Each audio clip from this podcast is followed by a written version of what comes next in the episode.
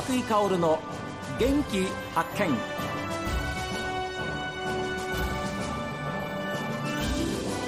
こんにちは和久井薫です。和久井薫の元気発見。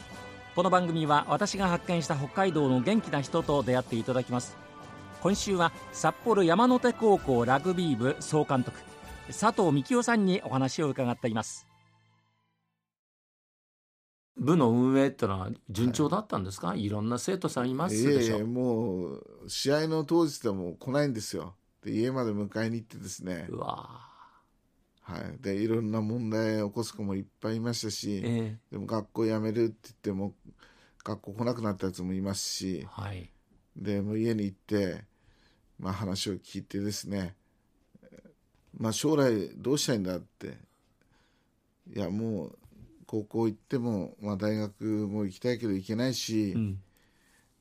まあそういう話をするんですよ。まあ彼女できたんで彼女と遊んでた方が楽しいって言うんですよね。そりゃそうだなと思ったんですけど、ええ、いやお前将来のことよく考えてみれって、うん、お前がラグビーで一生懸命やったら大学から声かかることもあるぞって、はい、それでその時たまたま先輩が大学の監督やってた人がいたんで、え、なんとかうちの大学で取るって言ってくれまして、はい、でそう言ってくれてんだぞって言ったら、あの戻ってきまして。あえー、そでその子その大学に道内の大学だったんですけど、えー、行って1年からレギュラーになってでたまたま新聞見てたら北海道新聞にそいつがトライしてるとこ出てて、えー、もうすぐ電話しました。よ「お前試合出る出るんだったら出る出るって連絡くれよ」って、そうそうそうそう。はい。うわ嬉しかったですよね。ねえ。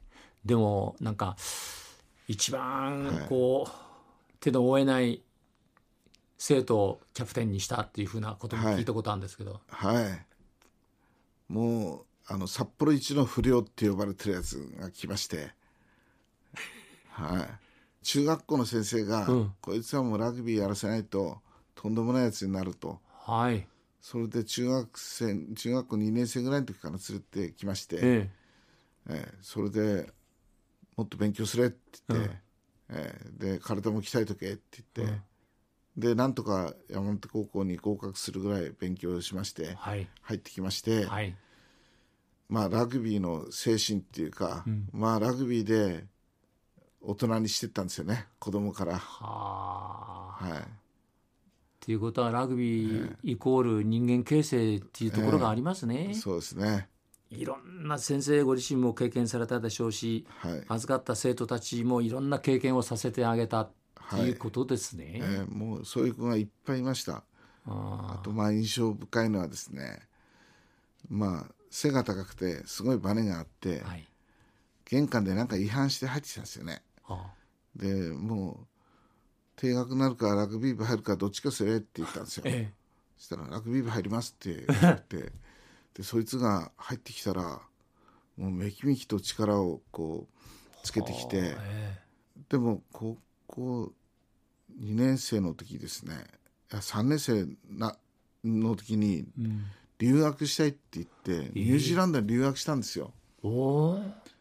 全くラグビーもやってなかったやつですよ。えー、で帰ってきたらなんかすごいラグビー大好きになって帰ってきて、はい、で高校日本代表候補になってですね、えー、まあその時ですねなんかまた壁に当たぶち当たって学校来なくなったんですよ、そいつが。はあはあ、でいやこれもったいないなと思って、うん、家までまた迎えに行きまして で何も言わずにちょっとご飯食べに行くぞって言って、はい、でラーメン食べに行ったんですよ2人で。で「元気か何やってた?」って話してでまあラーメン食べて、えー、何も言わずに帰ってきたんですよ。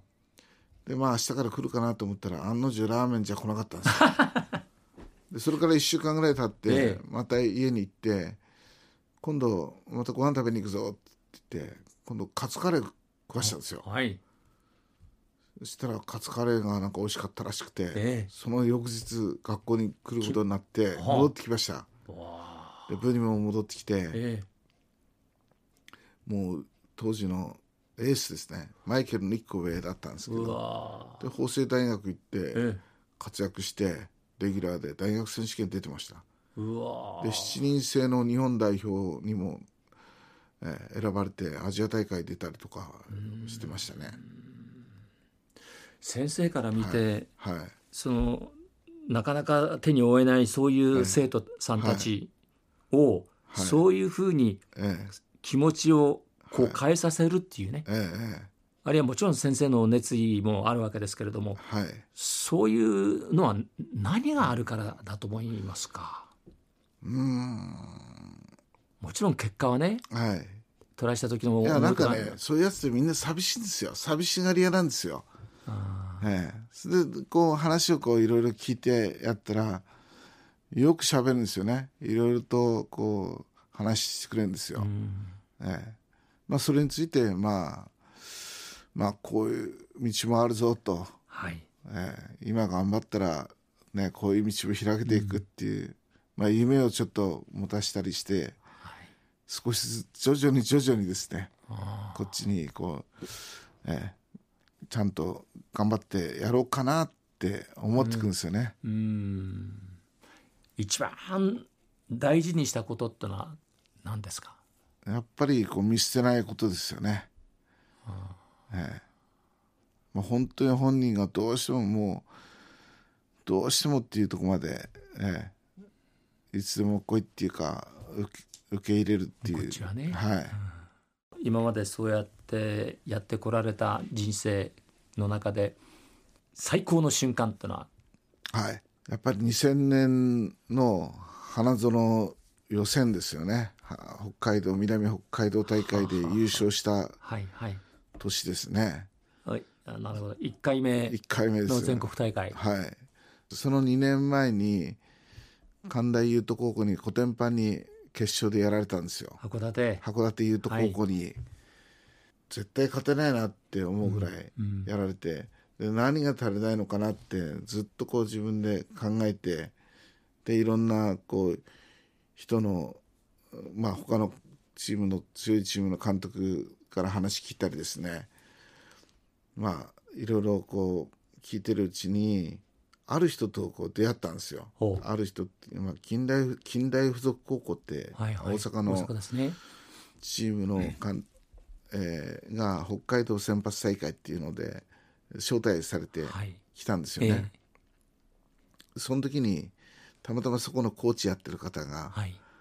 私とすごい顔が似てて それでなんか仲良くなったんですよ。はい。で今度大阪来たらいっぱいやろうやとかって言ってくれて、それでその年に神田優斗に負けた年に一人で花園見に行ったんですよ。おーえーす要するに神田優斗が出るわけですよね、えでその時にまあそのことを思い出して、えうん。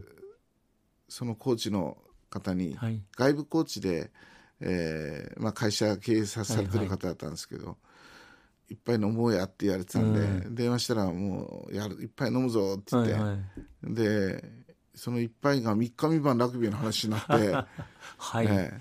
そしたらすごいなんか意気投合してえ山根高校は絶対花園に出れるって言うんですえよ。お何が足りないのかって、まあ、戦術戦略戦ー法で紙3枚渡されて書いてみれとかいろいろ言われてあそれでまあそういう話をずっとしててでなんか結局盛り上がって3年計画で山手高校を花園に花園に行かせるぞとかっていう話にーなりまして、え。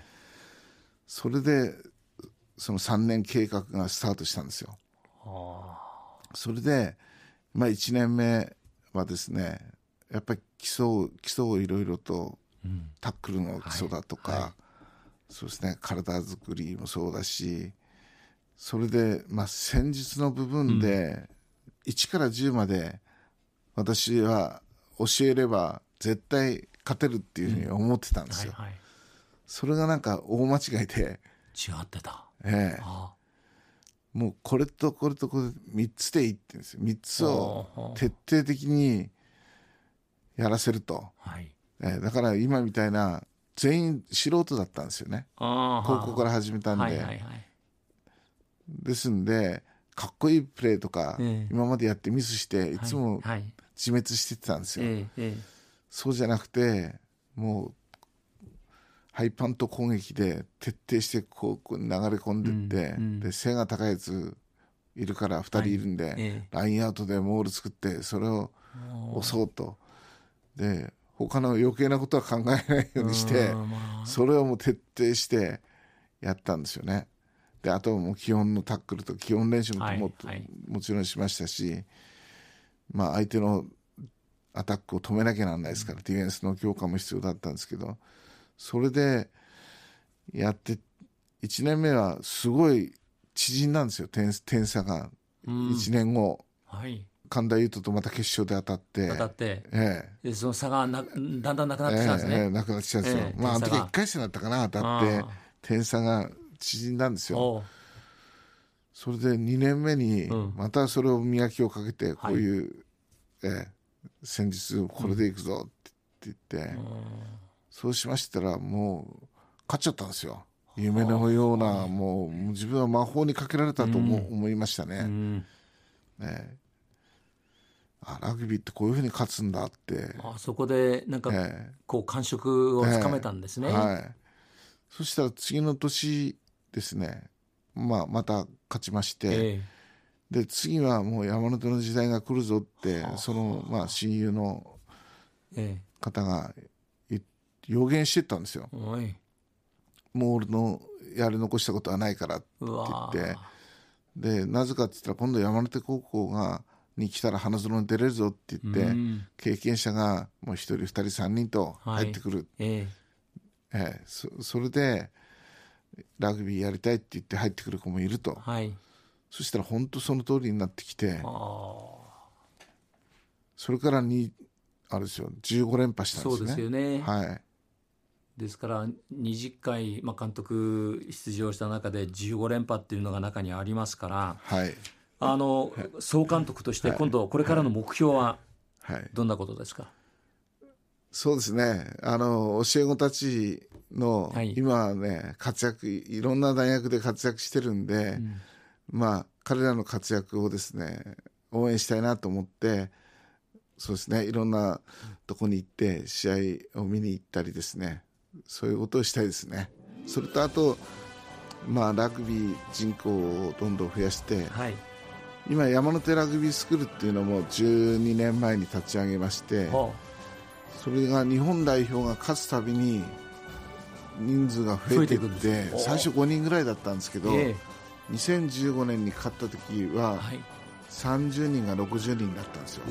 で2019年の時ええあのベスト8行った時はベスト8 60人が130人に増えたんですよ、ですから今年また何人増えるかちょっと分かんないんですけど、うんえーすごいまあそういう楽しみも増えましたし、影響力は大きいですね、はい。そういう子たちがやっぱり、ね、あのリーチマイケルを夢,、うん。ね、夢見てこう将来日本代代表になりたいとかね、はいはい。そういう大きな夢を見てうん。育っていってほしいなっていう、そうですよね、はい、一言ご自分の人生ってどんなふうに振り返られますか、いやもう楽しい人生ですよね、あえーすごい楽しいです。ありがとうございました。ありがとうございました